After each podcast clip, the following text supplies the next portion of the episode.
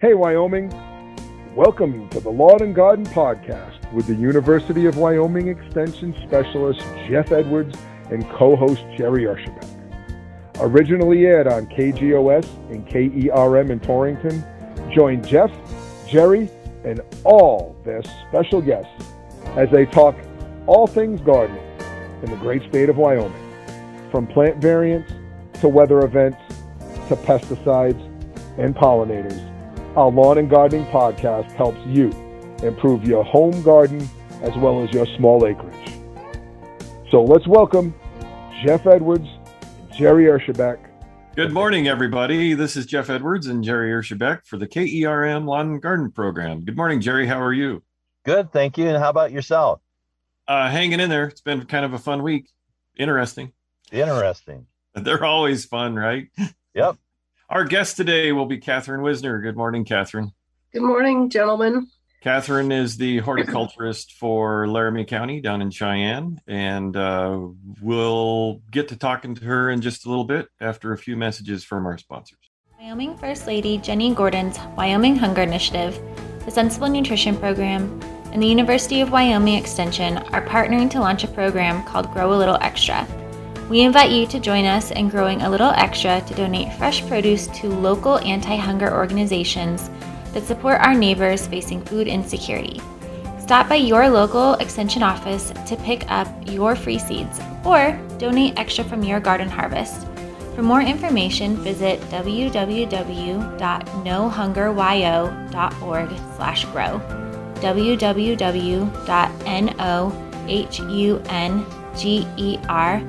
grow www.nohungerwyo.org slash G-R-O-W. Good morning again, everybody. This is Jeff Edwards and Jerry Urshabek for the KERM Lawn and Garden Program, along with our guest, Catherine Wissner. We're into September and things are starting to cool off, hopefully. Yeah. Oh my gosh. Just Yeah, when it let's hope. seems to cool off, it seems to creep back up to 90 again. So yeah, you know, isn't- we're isn't it- we're getting we're getting to that apex or that that that finalization of of summer and into the Indian summer, wouldn't you suspect? I, I would think so. It's uh, it's starting that way. You know, fall harvest for our local producers is kind of in full swing. Beans beans are coming out, sugar beets are coming out. Um, it's uh, the corn is starting to dry down. I think they're hauling a lot of silage right now. So uh, those things are happening. Everybody is very busy, and we acknowledge that, and we're glad that you guys are working. So. Um, Yeah, and give them a break. Watch out. Slow down. Big big machinery is being transported across highways. That's right. Do not pull out in front of them and expect them to slow down. Don't expect them to have good brakes. uh, well, no, don't be saying that, Jerry. oh no, no, you're right. But you know, very I I had an old truck. I had a 52 Chevy pickup, and what made me so angry is I'd pull out, or I'd be going down the road, and people would say, "Oh, look at that old truck." I'll pull out in front of him. He's got good brakes. Am I going? "Er, I can get it going. I have a little more trouble getting it stopped.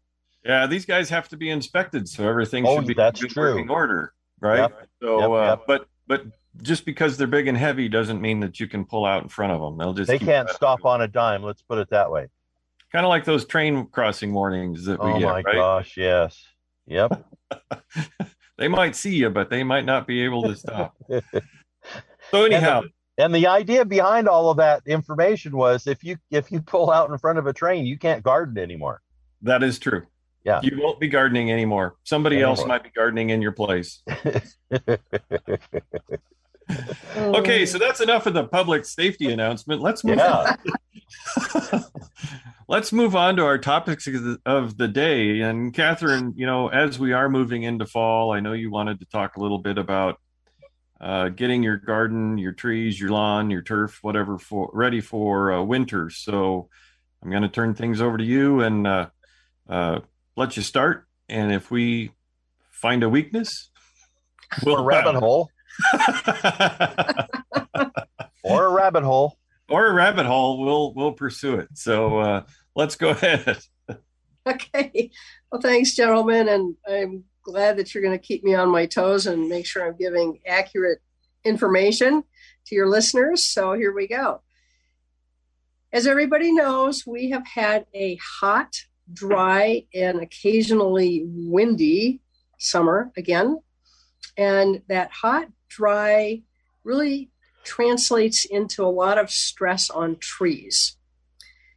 And and I I see the trees starting to turn color already, and I've had people point out and look, oh, isn't that a beautiful yellow?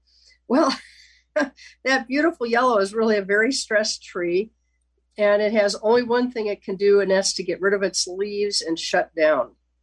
And so it's really going into dormancy a whole lot sooner than it really should. So, what to do, what to help that tree? The, the worst thing you can do is fertilize. So, don't fertilize your trees. Don't don't give them a dose of, of anything. But what you should be doing is taking the garden hose out and just putting the garden hose underneath the tree and turn it on to a trickle and water your tree deeply. So instead of what I know a lot of people are going to go, oh, well, you know, I get water when I water the lawn. Well, the lawn's going to take that water up first, and then whatever is left over, the tree gets. The, the lawn is taking the water. The lawn is taking the water at the expense of the tree. And, Sure. and what yeah, what happens is a lot of those tree roots come to the surface, those feeding roots, the, the roots, those fine hair roots that want food and water, and they come to the surface. So what you can it's really not desirable. So and those deep rooting wands are useless because they just put water in one space. They have a tendency to erode out the, the soil around the roots. So I don't like those deep root feeders at all. So you could cause a sinkhole in your yard, is what you're saying. Or a duck pond or yeah. Yeah. Yeah, it, they're not a good idea. And people put them down too deep and they leave them there for an hour and no. Just take the garden hose you know turn it on watch it trickle time it. Find a bucket find a one gallon or five gallon bucket and time it. And how long does it take to fill that bucket? If it's a one gallon bucket. So the formula the rule of thumb formula for watering your trees is for every inch of trunk diameter diameter so not not circumference not going around but just the diameter. Across. across thank you. So for every inch across or diameter is 10 gallons of water. And you measure that diameter up from the ground a foot. So a foot up off the ground that diameter times 10 per inch and then whatever that so if it's a 10 inch diameter tree that's 100 gallons of water. Take your bucket time it and then start moving drop the hose under the tree move it around and give your tree a good deep drink. So the, the importance of having a tree well hydrated into winter is it will do a whole lot better. It'll survive the winds. It'll survive the extreme cold a whole lot better. You'll see a lot less dieback on those trees. So, so Catherine, you you gave us the formula. You gave us an idea of how much water that tree will actually need. Is that on a daily basis? It's on a weekly basis. Okay. If you can do it once a week, if you can afford to do it once a week, I don't know what Torrington water charges per gallon or how that works. I know in Cheyenne that can get pretty pricey, but um, But it's necessary. but it's necessary. If you that those trees are valuable assets to your landscape they can literally increase your property value from a, resale standpoint by 10, 10 to 15 percent depending upon the type of tree the health of the tree and the size of the tree. So a good landscape is worth protecting and watering and it's it's worth the investment. Right And- now tree And sorry to interrupt. And if these trees are well hydrated, they're more able to uh, defend themselves against insect pests. Uh, pathogen problems don't seem to be so prevalent. That's just all all around general health of the tree is better. Um, so everything it not only is winter survival, but it's other things that are happening as well. Oh, absolutely. Absolutely. The better watered a tree is, the more it's able to withstand a lot of environmental stresses. And that's the biggest thing I see here in southeast Wyoming is the environmental stresses, the the wind that that we can't escape here in, in Laramie County. At least you guys are a little more protected. Maybe and the heat, some days. Maybe. yeah. um, so Jerry, uh, when you're watering your trees, are you uh, what's your method? What are you, what? How are you watering your trees? Well, uh, I have two ash trees, and I was told, oh, I don't know, quite a ways ago that I should be watering them to fend off the emerald ash beetle, and that was my only defense. Particularly was to make sure that they're watered. I have three um, sprinklers that I hook together on one line, and for two trees, I give one. I turn these sprinklers upside down, so they just go straight down and uh, I I put one in the middle and two on the side, and then I I let that run for oh I don't know a couple hours or so. And you know uh, exactly how much water you're putting out too, don't you? Uh, yeah, no. but I have this set up, so all I have to do is hook a garden hose to it, to it, and and the other trees. Uh, unfortunately, I'm probably one of those ones that that think that I'm getting enough water for my cottonwoods, and I'm surely I'm not. Uh, I, I need to, to alter my my agenda on those. But for the small bushes, then I, I again I still put those three sprinklers right next to them and just water the crap out of them. Yeah. Um, it's very scientific. It is, huh? How much is, is how how much is, is a useful measurement? but I, I I time it from from time to time unless I forget about it. I mean, you know, it's it's one of those kind of things that my neighbor, he's always looking at his watch and I'm like going, uh, time to reset. And he goes, now. And I said, okay. so so he he times it pretty close and and gives each one of his lawn sets, I think, 20 minutes. And he moves around. So uh, I, I try to I try to water deeply and often. Well, so, not that often, but I try to water deeply.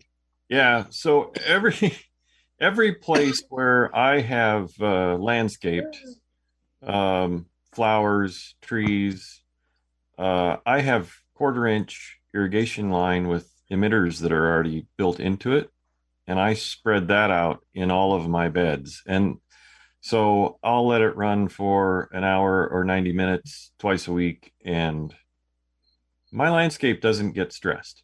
So yeah. uh, it seems to work pretty well. Do I know exactly how much water the tree is getting? No. No. is hey, it probably uh, is it probably a little wetter than it needs? It's possible. yeah. On a side note, just because uh, you you brought up your your trees, how are your new apricot trees doing? Uh, some of them are living, some of them are not. yeah.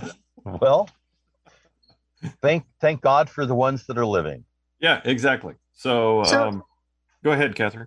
So, Jeff, what what variety of apricots did you get? That's that's important because apricots is a big word, but there's a lot of different varieties. Uh, it's Mama's variety. Mom's. It, it, came from my mother's house in Riverton. Okay. Well, that is, that is very productive there. So, okay. Uh, uh, I and can't. My, go ahead, Jerry. And my brother's and my brother's apricot tree is is my neighbor's apricot trees that he that she was eating, and she just kind of was throwing the pits out the back door, uh, you know, sitting on the back door and eating apricots and throwing them out. And lo and behold, here here these plants come up. And so Dennis got one of those trees or a couple of those trees. I would be happy if they produce fruit. I have three in my yard already that are probably, I don't know, 10 years old. They're just starting to produce a little bit of fruit now. Uh, but the squirrels have been enjoying them before I get to them. And yeah. um, if in 10, they're, they're attractive trees to me. I, I kind of like the way that they look and the things they, they do in the fall and the flowers that they produce in the spring. So whether or not they have apricots, that's kind of a that's a bonus.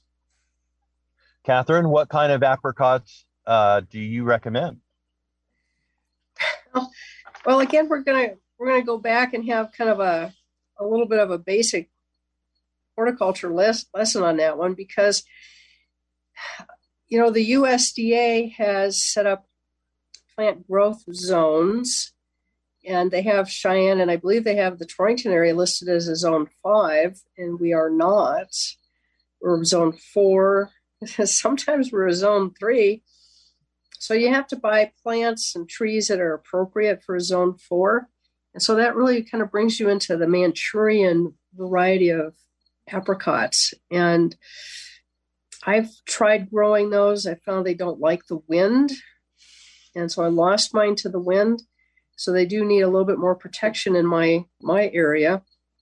The conservation district here, Laramie County Conservation District, is planting a lot of Manchurian apricots in their windbreaks now because They they can like them. because they can. because they can and they like them. And and according to Sean, they're having pretty good luck with them. So, I, and it's but and again, it's something different than uh, plums, right? So a lot of Yeah. windbreaks and in the past had uh, they'd planted plums as a fruiting variety, mhm, uh, and if you have plums and or apricots, it's just something different. Edible landscape. Yeah, absolutely. And I found that the birds absolutely adore apricots. And when I had my trees and they were producing apricots, the birds, I'm looking at the fruit going, oh, great, great. You know, it's almost ready. It's almost ready. And poof, the birds ate it.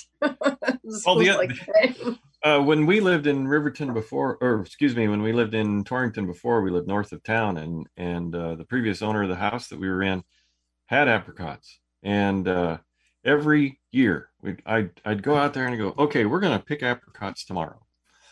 yeah, no. Tomorrow. That night, that Should've night or today. that day, we would have one of those windstorms that just stripped everything out of the trees.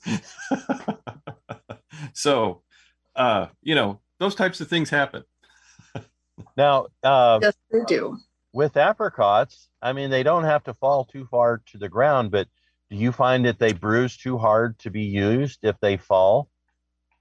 So No. currently, yeah, currently my my mother's uh, apricots it's it's planted in it's planted in a hell strip between her driveway and the neighbor's yard. The neighbor?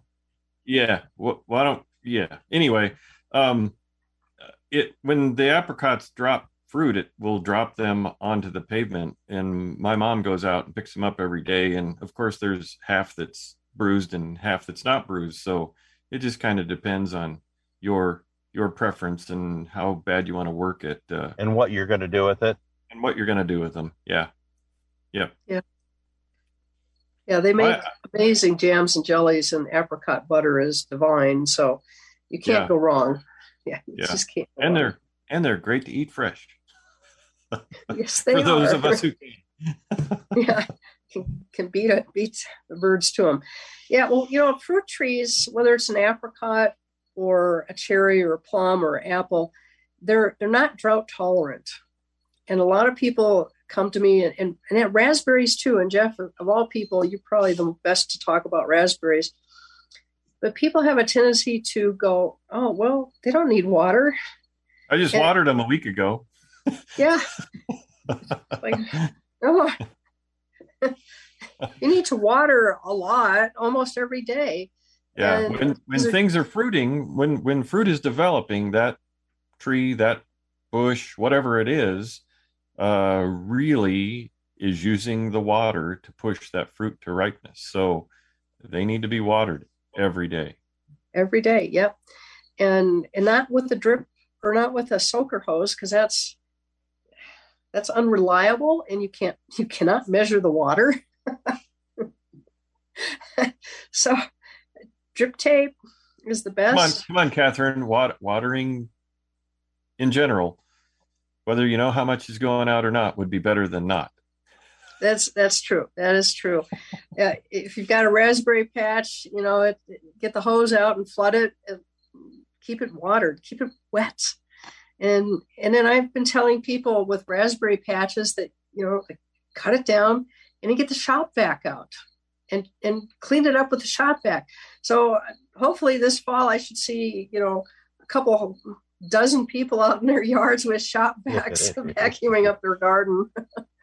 so uh, since we're on the raspberry rabbit hole right now, um, uh, I got to say our so we've taken all of our raspberries out of the field. We have one variety that we're growing inside the high tunnel, and that is um, uh, Joan J. It's a thornless variety, and I specifically chose a thornless variety for the high tunnel, uh, yeah. just because just because they're easier to manage. Um, this year, I've got to say, this year has been the uh, best year of production in our high tunnel. Uh, I think I got the fertility just right. I've got the water just right. Um, uh, we do not have issues with the fruit flies that we've had in the past. We've also had um, issues with mites on the raspberries in the past. We don't have that. I can say that I have a very healthy spider population living in them, which I think has been a benefit. Uh, uh, it's um, but we have been producing raspberries since the middle of July, and uh, they're consistently producing. A, our, we just have a small amount. Um, they're produ- consistently producing about I don't know a pound every time we harvest. So um, uh, they've been it's been working out really well. Great. So what kind how often are you watering your raspberries in the high tunnel? Because that's a whole different growing system and, and set every, of rules. Every day. Every day. Okay. Drip, drip system. Yep. And so how long are you watering and how much how much water does each emitter put out? Uh, half an hour, and I think uh, it would be uh, half a. I'm probably putting about a half a gallon. I'd have to figure out the space, the the size that the bed that they're in, right. in order to understand the gallonage. But my emitters are a tenth of a gallon per uh, hour. Okay, okay. So you're not drenching. No. You're just giving it enough water to meet its requirements for that day. I am I am not flooding it. That's Okay. correct. Yeah. Okay.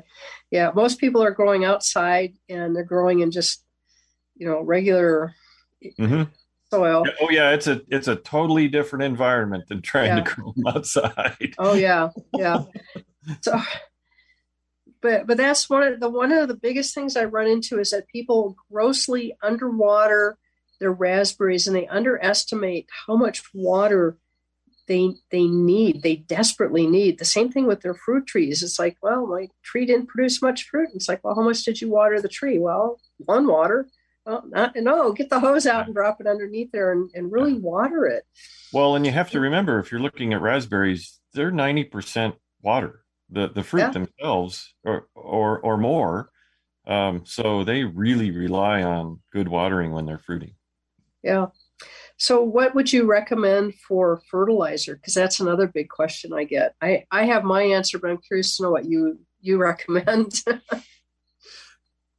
Well, I can tell you what I do. Uh, I'm not gonna. I'm not gonna tell you what I would recommend. Well, I mean, I could. It's the same thing. I, I so I use commercial fertilizer. Um, I think it's a, a 12, 10, 4, and it's high iron and high sulfur. Uh, and when I say high, I'm thinking it's got about 12% of both of those in it. Um, and that combination, because we have high pH soils, I need that extra iron in them to keep them uh, green and growing well. Um, and ras so raspberries and strawberries, instead of just dumping fertilizer on them once a season, um, raspberries uh, you need to and strawberries you need to figure out okay if if you let's talk about strawberries first. If if you fertilize them in the spring you're going to have mushy fruit. So you the the plan is to after they are done fruiting then you take a date in each of the next three months and you split your fertilizer for that crop uh, by three and then apply that amount each time at one month intervals. And that's usually later. So you start that in July, August, and September, or the end of June. Those three things. It depends on if you're producing June bears or uh, day neutrals. But um, uh, you're, what you're doing is you're setting up that plant to produce next year's flowers. Well, uh, raspberries are a little bit different than that because you're trying to produce fruit in the fall. So you want to fertilize March, April, May, May, April, June, because in by the by the time July gets here, that plant is producing fruit. So that's how I do it. I kind of figure out how much uh, fertilizer I need, divide it by three, provide a little food once a month, and then by the time it's fruiting season, you're no longer applying fertilizer. Okay. That's how I do it. Okay. So which which is against what you do. I know. I no, that's that's fine because not everybody wants to make their own fertilizer. Right. And you know, and I'm just I'm just geeky enough and you know, I want my master gardeners to be just geeky enough to to do that. And a lot of people really want to go this organic route as they reach for Miracle-Gro. yeah. so it's not organic. And and so it's just everybody has a different level sure. of of work they want to do in the garden for reward. And, and, it's one of those things that you know I can make a recommendation, but it's you're probably going to do what you want to do, however it works best for you, right? Yeah, exactly, exactly. so I, I I'm I'm good with you know you reaching for that that bottle or bag or box or whatever on the shelf and and i just i like to be fiddly enough that i make my own fertilizer. And we talked about that method and and the alfalfa pellet tea and right. fish emulsion and the and the corn syrup method. But not everybody has that kind of time or inclination. Well well that's just fiddly enough. I don't want to mess with it. Yeah exactly. Exactly. And yeah, what if you forget your recipe Oh, oh, if you do it long enough, Jerry, you won't forget it, right? Yeah, so, that's true. Yeah. Make it a habit. Yeah. You know, but my thought is okay, I'm ready to make fertilizer, but I'm out of fish emulsion and nobody else has it. I can't find it. So I got to wait.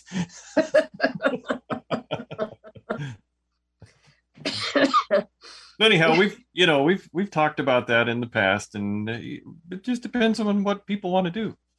Yeah. And how labor intensive it is for the the the the particular individual? Oh exactly. And how much time do you have? And and, and a lot of a lot of people want to grow their own fruit and vegetables and i certainly appreciate that. And i want to help people be successful. And it's it can be daunting to be successful here in wyoming with trying to grow fruit because people want to grow all this exotic stuff. And it's like, oh, let's stick to the basics and see how well we can do on the basics and then move from there. But the the biggest thing I run into is that people grossly underwater their their raspberry patch, their strawberry patch, they underwater their fruit trees. And and sometimes I just run into it where people just flat out don't want to spend the money to water yeah. their produce. And it's like, you know, you're just not going to be productive if you don't water it. Uh, yeah. Speaking of exotic things, uh, met a gentleman, I believe it was this spring up in Lusk, who has been growing pineapples in his greenhouse. Oh, my word. oh, good for him. Oh, yeah, I know. It's awesome. So uh, there are some crazy things that uh, can be grown and uh, th- that are. Um, you know, I think we've talked on air about Russ Finch, who's over in Alliance, who he has a greenhouse that's, uh, he calls it citrus in the snow. And he is producing lemons and limes and grapefruit and uh, oranges and uh, and selling it commercially. He's not just producing one or two pieces of fruit. He is he's got wow. enough that he can sell it at the farmers market. So yeah. um, it, it, it's pretty. It's just an amazing thing if you are interested and dedicated and have time. And uh, we are fortunate enough that we can do that kind of stuff. So yeah. Oh gosh, yes yeah um if you want exotic stuff it can be done it can be yep so I, I'm going to jump back to the watering. Sure, let's go back there. just brief, just briefly. Um, I, I know a lot of people are so pinched for time nowadays, and they've got so many other things going on that um, they trying to remember to water can be daunting. And so, um, you know, one more chore on their on their list of things to do: go buy a timer. Timers are cheap. Yeah, I You agree. put a couple put a couple batteries in that thing plug it into the hose and you know monitor it you know make sure that it's working and that it's not springing leaks and doing tricks but that's your best employee in the garden absolutely your best employee my uh, my experience with timers is that they are awesome. I am not one to go in every year and change out the batteries, so I need to make sure that uh, throughout the course of the season that things are working like they should. Uh, I actually caught things this year and and um, uh, had one that the batteries were no longer functional.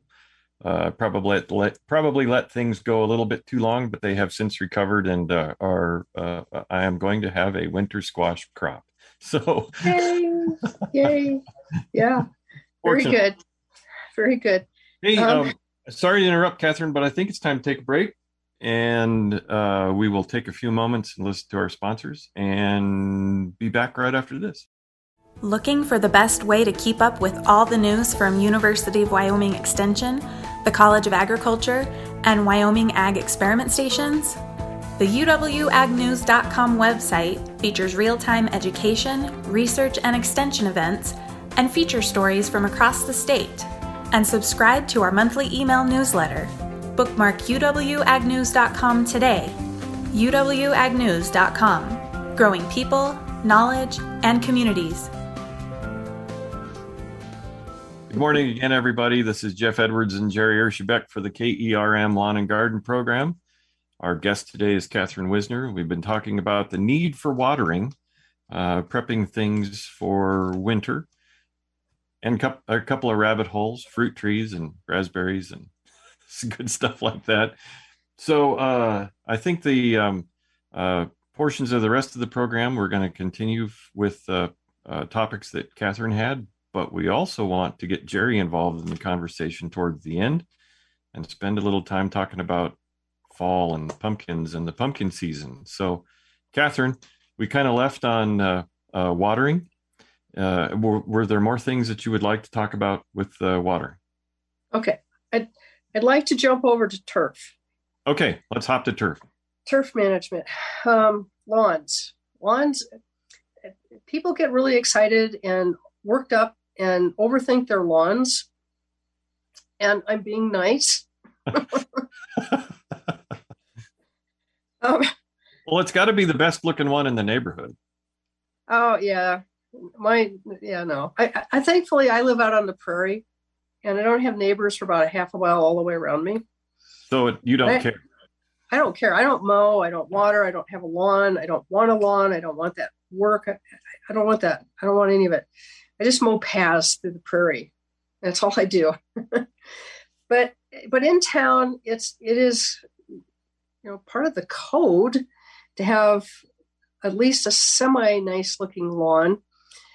And again, I run into a lot of situations where people over fertilize fertilize once. Once a year is the recommendation coming from the University of Wyoming and Colorado State University down in Fort Collins from Dr. Koski is once a year. Kind of debatable whether it's spring or fall. I prefer spring so that you can give that lawn a good boost and that the fertilizer stays with the lawn and doesn't run off with water or the snow. And the other thing is don't mow your lawn to the ground. I see a lot of people mow it to like two inches and then wonder why it struggles. We talked about scalping last week on the program, didn't we, Jerry? Yes, and that's that's a no go. Yeah.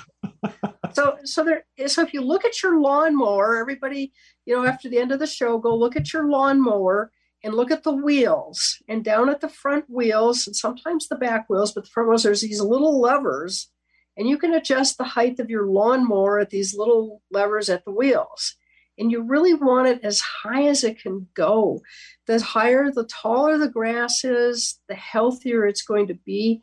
And if your grass is long right now, leave it long going into winter. It'll hold more snow. It'll be, it's got more green leafy material, so it's going to photosynthesize longer and it's going to have more energy in the spring. So you want to set your lawn up now for good spring regrowth. So, so I'm going to take a chore away from everybody. I'm going to give you one chore, and that's to go check your lawnmower and adjust the wheel height to maximum. But then put the lawnmower away for the rest of the season and don't mow again. It, your lawn might look a little long and little little shaggy. Don't worry about it. It'll be a lot healthier next spring, and you'll have fewer weeds. There's a bonus: fewer weeds. Yeah. so so one of the guys uh, that I've had give presentations for our pesticide classes, he, uh, he he says that the best herbicide is a healthy lawn, right? If you're trying to keep weeds out of your lawn, if it's healthy and and uh, growing aggressively, it will compete with those weeds or outcompete those weeds and keep it weed free. So yeah. yeah Throwing a wrench into that, we have a honey locust tree, a female honey locust tree because she produces a lot of pods. And rather than to rake them up and try to contain them, we mow them. So we're mowing into November, crunching so, up our crunching up our our uh, honey locust pods. So so remember, Jerry. Uh, again, it's as we spoke of before. That was a recommendation from Catherine. Oh yeah what what works for you might be different than her recommendation. yeah, I just thought I'd throw that in. To, that's my monkey wrench. okay.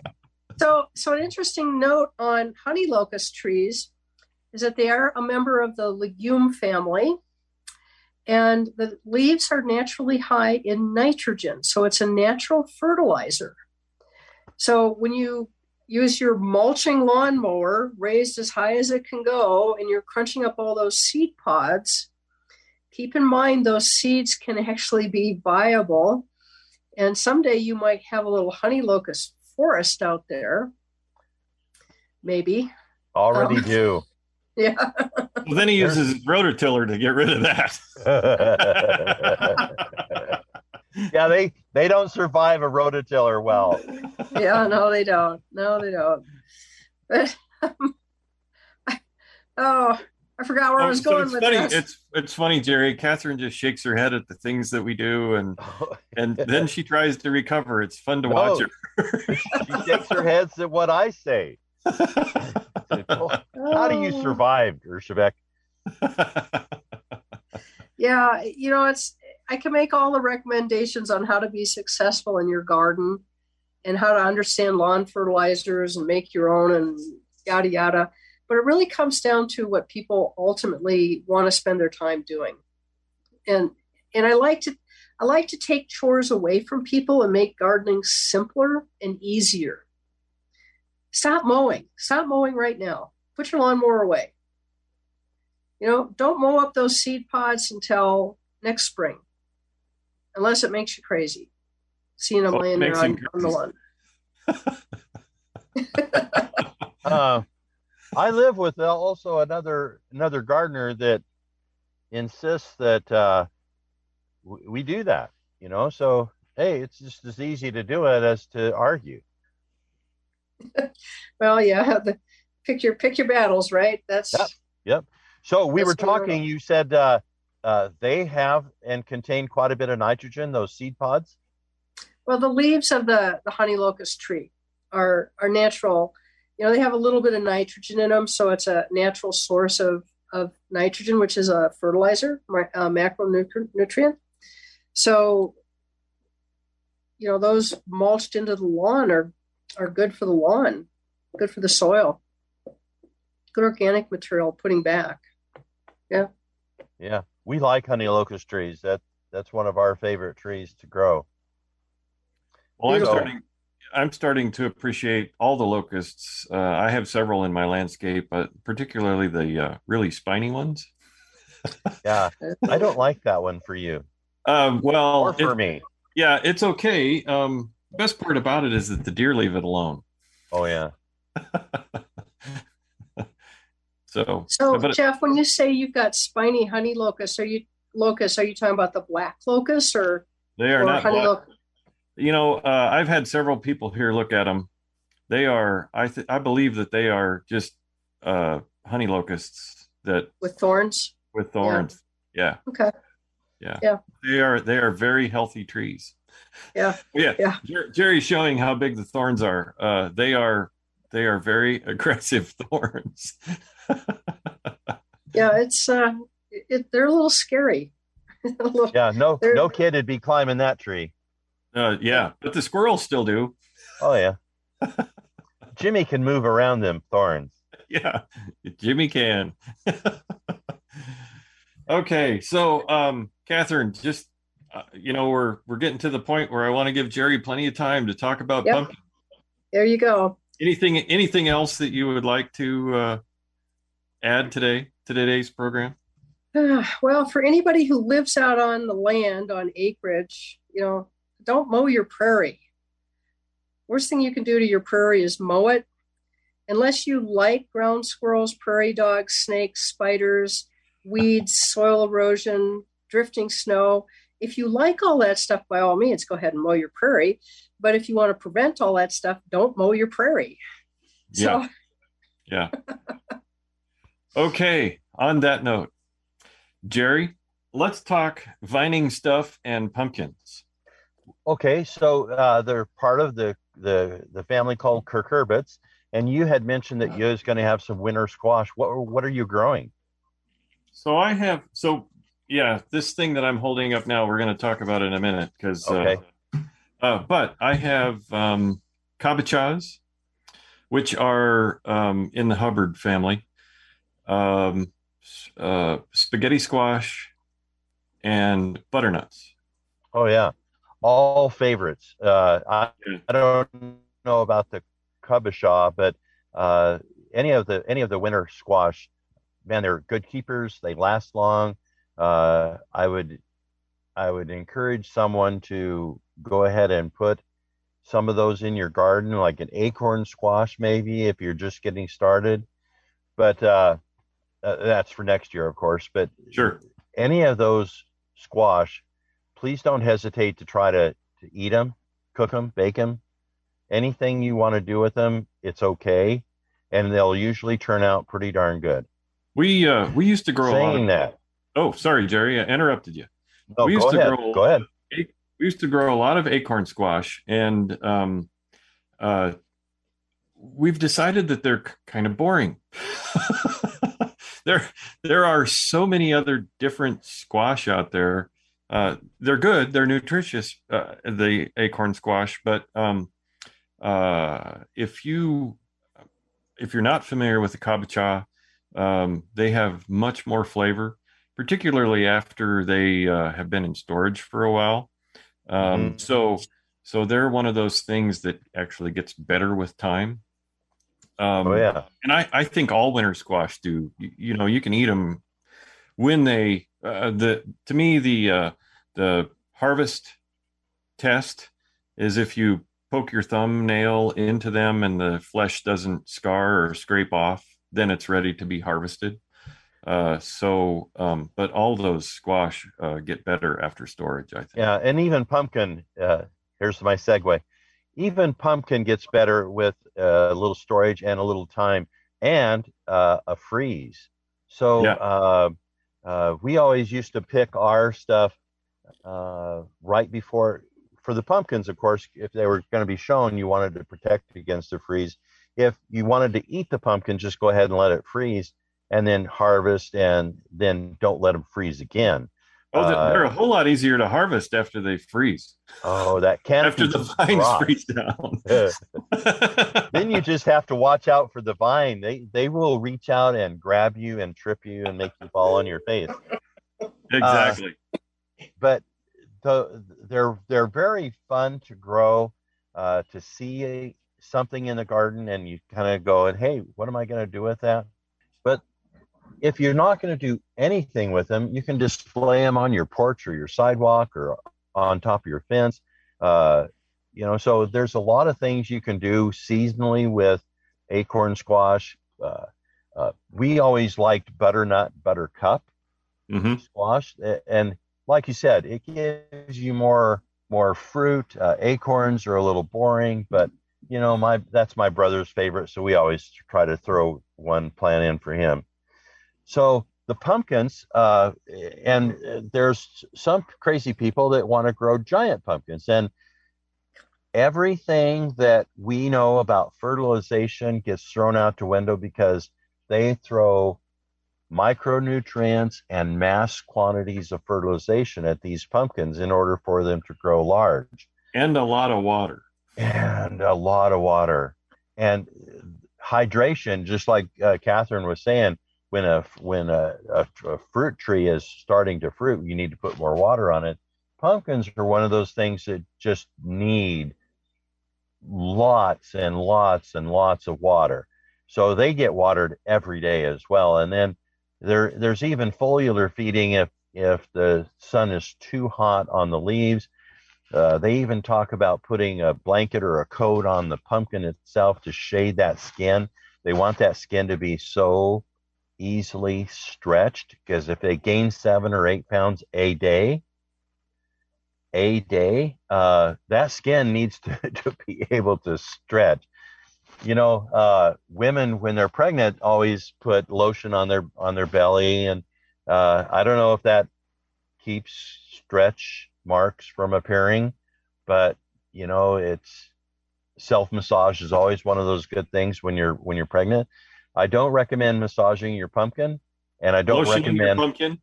or what? Lotioning your pumpkin. No, not lotioning your pumpkin, or allowing people to smoke in your pumpkin patch because Right. of disease, tobacco mosaic. Oh, we lost Catherine. We lost Catherine on the lotioning. Oh, I see her Catherine tearing has up, laughing. Jeff, you showed a, a leaf of of look something of a of a squash or a, uh, and it looks henpecked. It looks uh, it looks like it's in trouble. So, um, I have uh, I I go for a walk every morning, and um, along a ditch that I am walking near, there is this viney plant. This is one leaf. Oh, Wow. there. Okay. And it is a viney plant. I have never seen flowers on it. I've never seen seed pods or a fruiting structure. Uh, but um, in in my book, that would be a weed that you do not want. I don't I don't know what it is. I'm trying to figure it out. Uh, I've submitted a sample to different places to try to understand what it is. But um, it's a vine and it occupies about a 30, 50 foot patch Wow. along one of one of the ditches. So uh, it it is in that Cucurbitaceae uh, family. Did I say that right? I think I might have got it sure sounded good to me. okay. Uh, so uh, yeah, I'm trying to figure out what that is, and hopefully it doesn't invade e- uh, uh, anywhere else other than But- where it's. it looks like it's it's heavily infested with spider mites. No, there's nothing on it. It's it's totally clean. It's just a little off color. Oh, I'll be darned. Yeah, Yeah. and it's showing So- up much more green on the screen than what it actually is. Than what it is. yeah. But uh, there will be there will be a pumpkin weigh off here in Goshen County, as well as in Worland, and as well as at Fort Collins at their nursery. And Okay. uh, if you've never been to a pumpkin weigh off, probably the one in Worland will be the most spectacular because they drop a pumpkin onto a car. Before or have- after they waited? Uh, well, I'm not even sure that they weigh that one, but it's it's one of those kind of uh, spectacles that if you've never seen a pumpkin drop from, I don't know, one of those large boom trucks. Yeah, know, how big? large. How big is the splatter zone or the shrapnel zone? they, they move people out at least 30 feet. So, uh, and I would suspect even further because, you know, it's under pressure. It's falling 32 Yeah. feet per second squared, and it hits that car and, and bursts apart and squashes on the car as well. Uh, pun intended. Yeah, squash the car. Squash the car. And so uh, uh, that will be all coming up uh, end of September, 1st of October. And, uh, you know, kudos to those people. That's the labor intensive stuff, Catherine, that we were talking about before. Uh, how much do you want to put into your pumpkin and how big do you want it? Well, you always want them as big as you can, but there's some labor uh, associated with that. You don't turn the pumpkin at all. You you just kind of keep cutting vines back and keep shaping your pumpkin as it grows because it has a main vine, a primary vine, it has a secondary vine and a tertiary vine. And you want to keep the tertiary vines cut off. Okay. And that allows the, the pumpkin to grow on the secondary vine or the main vine. And so uh, they start early and they try to end late. So ending late, they put a, a cloth or they put a their pumpkin, they put a tent in their pumpkin. They put a tent over their pumpkin. Uh, they try to protect the canopy as much as they can. But of course, when you, like you said, when it freezes and there's a, a heavy frost, that canopy will drop. Now, Yeah. most most pumpkin growers will not cut their pumpkin off the vine right then. They will actually the they'll lose weight due to what's called transpiration, and they will keep that vine intact as long as they can. And then once they decide that that's the pumpkin that they're going to do, they load it on a pallet and put the vine in a plastic gallon jug and tape it to the vine so that the vine still has a little bit of opportunity to take up a little more water. So it can gain more weight if it needs to. It, if it, well, it won't lose it as much. Yeah. I doubt if it would gain much. Sure. And you know, I suppose that if you were, uh, you know, some people go, "Oh, you should put lead in it." Well, That's you know, cheating. yeah, and it would leave a mark on the pumpkin. So you know, when your pumpkin is presented for uh, weigh off, it should look like a fair pumpkin, a uh, something that's going to win a blue ribbon, and there shouldn't be a, a mark or a cavitation or a plug a plug hole, uh, none of that kind of stuff. My uncle tried to put uh, dairy, uh, that powdered milk substitute for calves, in a bucket and put the vine in it and put a vine, but it just made the pumpkin turn to mush. So we don't suggest that. Not so a good idea. Yeah. So I I don't know the details of the weigh off here that we're going to have in Torrington.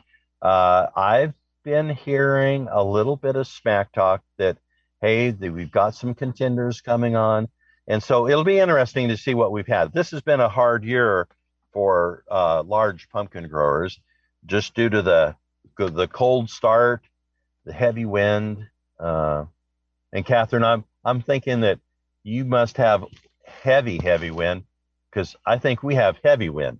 Um, uh, I, I think that uh, the people that run the solar uh, blades, I think they do a, a pretty good job in in all areas of Wyoming.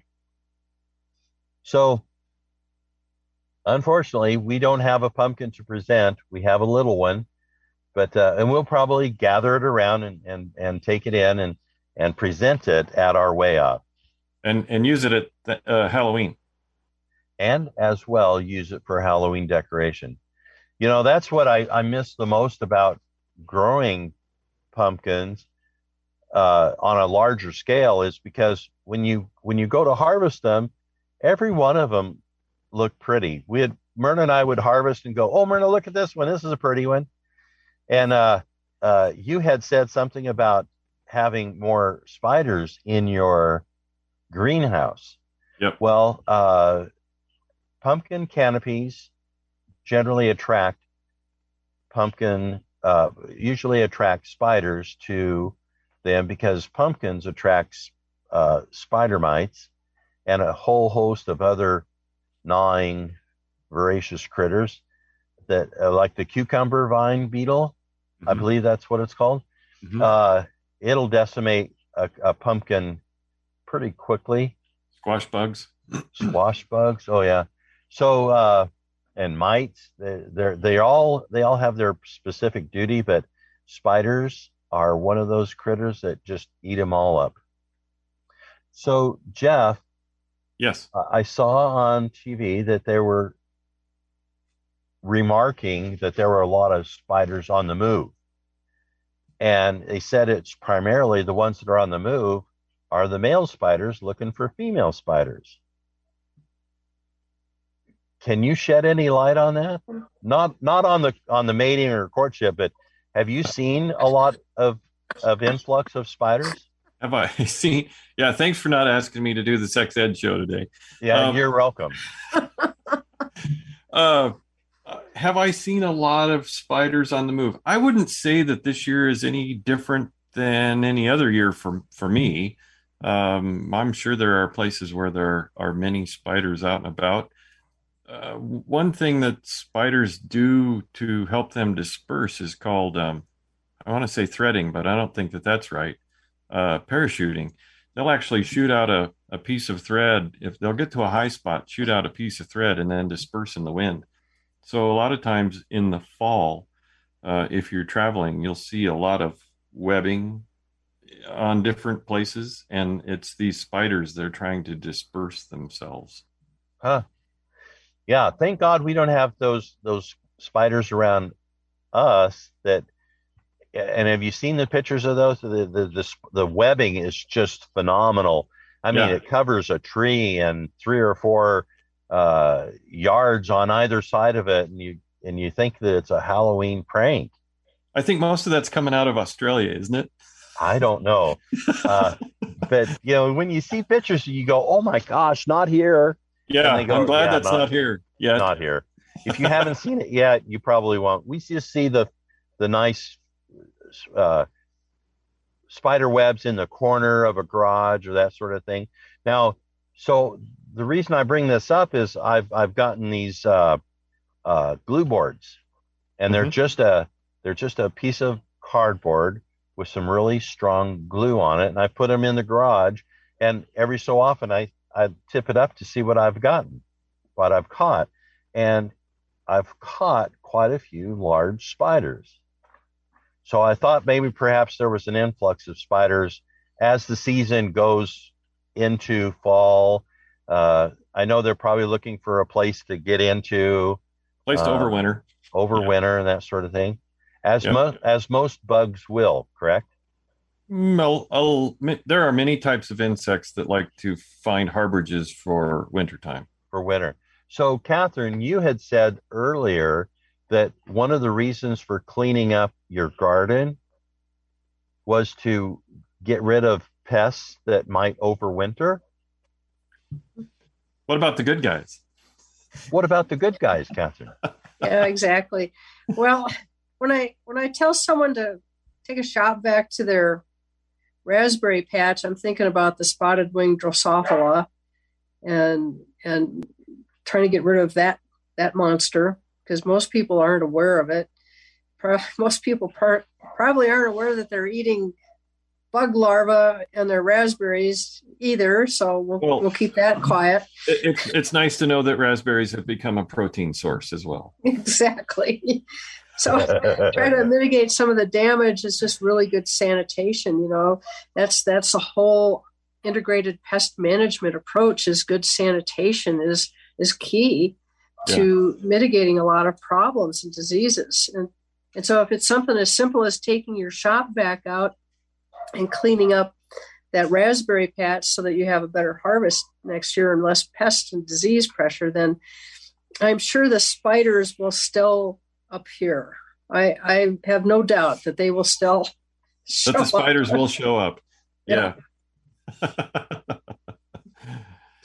okay. Uh, very good, Jerry. Any other comments? Anything's anything that uh, going on in the area that you know of? Well, I know what I'm doing. I'm already thinking of next year. Oh, yeah. I'm I'm starting to contemplate uh, looking at the sunlight, looking at where uh, I'm thinking that where my garden sits right now and how the sun is at 10 o'clock, where my shade still is. Uh, I'm I'm starting to to look at my garden as far as what and where am I going to plant stuff next year because we like to try to rotate as well. Uh, part of that sanitation, uh, we try to rotate our crops and and now is a good time to think about well, where are you going to put your pig wire? What are you going to grow on it? Where are you going to put it? The tomatoes. Um, I think we got way too much sun this year, and uh, I'm thinking morning sun, afternoon, or uh, morning shade, afternoon sun, or vice versa. Mm-hmm. I don't know which is going to be better. Maybe afternoon sun, or maybe afternoon shade because it gets really hot in the afternoon. Yeah. So that's that's kind of what I'm looking at right now, and and uh, making my approach for next year. Well, now is a good time to, you know, as as our gardens start winding down, to start thinking about next year, and then uh, uh, making a plan. I don't. I, I'm pretty bad. I don't write things down. I just rely on my memory and my wife's memory, and she's usually correct. So that's what we do as well. And then stand and argue a little bit and go, all right, hey, let's put them here. Let, yeah, that's a good idea. Let's do that. And, uh, uh, you know, when we, we, when I say we have pig wire, it's, it's, uh, the, the really heavy duty mm-hmm. Cattle panel, I guess it's what it's called. And, well, they can be called hog panels or cattle panels. I think. Okay, I think we're hog panels because they're okay. they're like four inch squares. Okay. And uh, and we replace those or we place them in different positions about every two years, and okay. so they're needing to be replaced and uh, put in not replaced, just put somewhere else. Moved. Moved. Moved. So, Catherine, uh, you had once told us that you like to put plastic down on your garden. Do you put it down in the spring? Tell me how you do that. So when I put plastic down, you know, it's a it's it's a part of my workforce in the in the vegetable garden, right?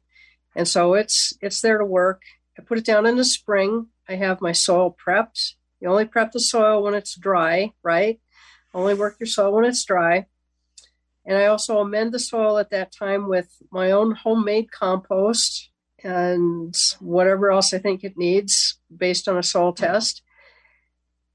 I put uh, the irrigation down, my drip irrigation, then I put the black plastic down on top of the irrigation, and it's black side up because I'm trying to warm up or cold Wyoming soils.